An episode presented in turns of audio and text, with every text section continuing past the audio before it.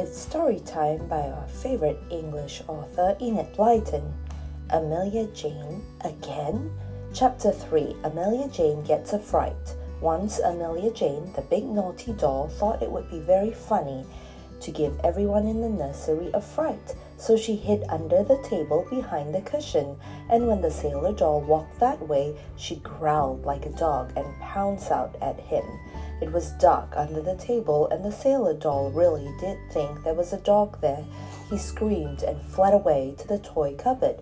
What's the matter? What's the matter? cried all the toys. There's a very fierce dog under the table, said the sailor doll, shaking like a jelly. Or it might be a dragon. It was fierce enough. Amelia Jane nearly burst with trying not to laugh. She crouched down and hoped somebody else would come.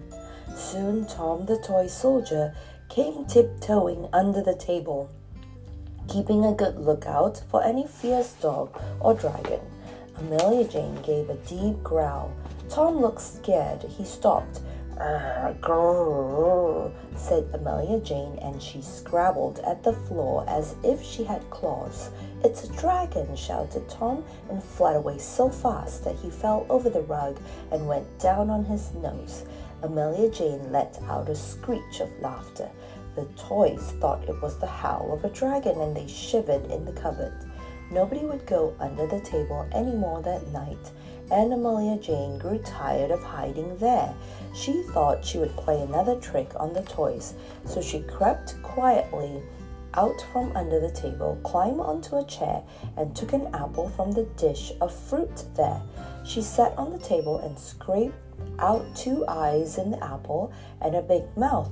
She stuck a hazelnut hard into the apple for a nose. How funny it looked! Amelia Jane laughed to herself and crept down the table with the apple face. She found a pen with a sharp nib in the children's pencil box and stuck the apple face onto it. Then she crept round to the side of the toy cupboard where all the toys were sitting, listening for any sign of the dragon under the table. Amelia Jane made a little squeaky noise. Ee, ee, ee. Everyone looked up. What was that? said the teddy bear. It sounded like the clockwork mouse, said the golden haired doll. It wasn't, though, said the clockwork mouse from his corner behind the brick box. I'm here and I didn't make a sound. Ee, ee, said Amelia Jane again, getting her apple face on its pen holder so that she might stick it round the toy cupboard door as soon as any toy peeped out. It's funny, said the sailor doll. That's not a dragon. It sounded like a mouse or a bird or something. I'll peep out and see, said the teddy bear boldly. So he put his snout outside the cupboard door and tried to see what was squeaking, and naughty Amelia Jane at once pushed her funny apple face at the bear. How scared he was! He rushed back into the farthest corner of the toy cupboard and squeezed down by the clockwork mouse. What was it? cried all the toys. It was a face, said the bear, trembling. A face, said Tom scornfully. Well, what sort of a body had the face got? It hadn't got a body, said the bear, but it can't be a face, said the sailor doll. I shall look. So he looked, and Amelia Jane pushed her apple face round the door and made it jig up and down so that not only the sailor doll could see it, but everybody else could too. Go away, cried Tom to the apple face. The apple face grinned widely and jigged up and down again, peeping round the door. But Amelia Jane knocked it by mistake against the door, and the hazelnut nose fell off. The sailor doll picked up the nose and found that it was only a nut. He looked at the face and shouted, It's just a silly apple face, that's all. Don't be scared, toys. It's just a silly apple face. The toys rushed at the face and pulled it off the pen holder. They saw Amelia Jane peeping round the corner, laughing till the tears ran down her cheeks, and they were very angry. Tom threw the apple face at her, but Amelia Jane dodged, and the apple knocked over a castle that the children had built of bricks. It fell with a crash. Shh, shh, said the bear. You'll wake the whole house up. Amelia Jane, how dare you frighten us like that? Wasting a good apple, too. I suppose you were the fierce dog or dragon under the table as well. Yes, said Amelia Jane, laughing all over her big face. Oh, it's such fun to frighten you. Toys, you are such a lot of sillies. Fancy being scared of an apple face. I shall go on thinking of tricks to frighten you. It makes me laugh. The toys got in the toy cupboard and shut the door. They were very angry with Amelia. They whispered about her and tried to think how to stop her. If only we knew where she was every minute, we'd know it was Amelia Jane, and not dragons and things, said Tom. The clockwork mouse spoke up. Well, let's do something so that we always do know where Amelia Jane is, he said. There are some bells in the bead box that came off the old reins. Couldn't the golden haired doll sew them onto the under hem of Amelia's skirt when she is asleep? Then, whenever she went, we should hear a little tinkling and know where she was. Good idea, said everyone, and they laughed. It was funny to think of Amelia Jane tinkling as she walked. They opened the door and peeped round it.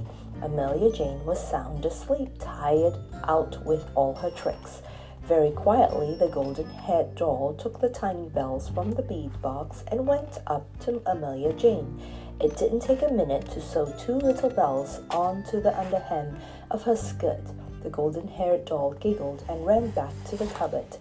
And now it was no use Amelia Jane hiding anywhere to jump out at the toys because they always heard the little tinkle that told them where she was.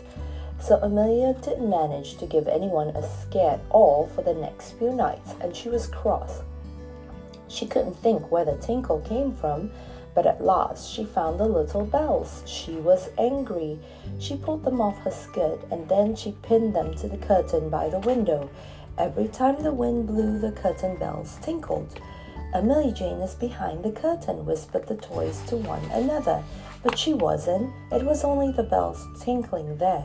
Amelia was hiding in the cupboard, meaning to jump at the toys when they came in, and what a fright she gave them. She's taken off her bells, cried Tom. We must think of something else.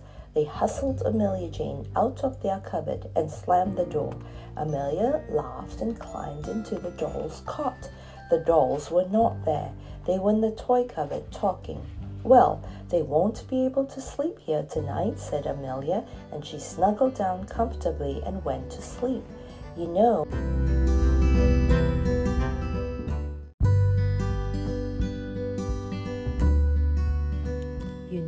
said Tom to the toys in the cupboard, there's only one thing to do to stop Amelia Jane from scaring us, and that's to scare her.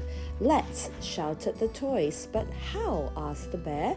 There are a lot of brown stockings in the doll's trunk, said Tom, grinning. What about getting them out, sewing them neatly together, and pretending they are a long snake? But how will that frighten Amelia Jane? asked the sailor doll. Well, we'll pin the stocking snake on the back of her shoe, grinned Tom. Then we'll say there's a snake after her, and no matter how she runs away from it, it will follow her because it will be fastened to her. Don't you remember how she once put a plasticine tail onto the bear? Oh, good, said the toys. They ran to get the brown stockings. The golden haired doll sewed them neatly together till they looked like a wriggly brown snake.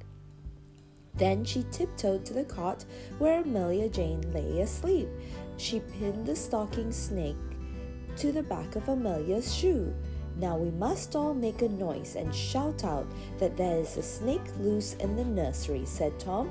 We must pretend we are very frightened. So they began to shout and make a noise. Oh, a snake! Look out! A snake! A snake! Amelia Jane woke and sat up. She was afraid of snakes. Where is it? she cried. We think it went into your cot, shouted the toys. Look, there it is in your cot. Amelia, run! Amelia screamed and jumped from the cot. But as the stocking snake was pinned to the back of her shoe, it had to come after her wherever she went. Oh dear, how Amelia screamed and ran and dodged. It wasn't a bit of use. The snake went wherever she did. It's biting my foot, it's biting my foot, she squealed. Save me, toys, save me. But the toys were laughing too, much to do anything. Amelia ran and ran. Go away, you horrid snake. Go after the others. Oh, toys, save me, and I promise never to scare you again. Do you mean that promise? asked the teddy bear at once. Very well, I will save you from the snake, though it would have served you right if it had eaten you up. He ran to Amelia and undid the pin. Then he waved the stocking snake in her face. You made an apple face and we made a stocking snake, he said. Ho ho, Amelia Jane, it was fun to see you running away from a row of brown stockings. Amelia was angry. She stalked off to the doll's cot again and didn't say another word. But the toys said plenty and how they did laugh. Amelia wouldn't scare them again in a hurry. End of chapter.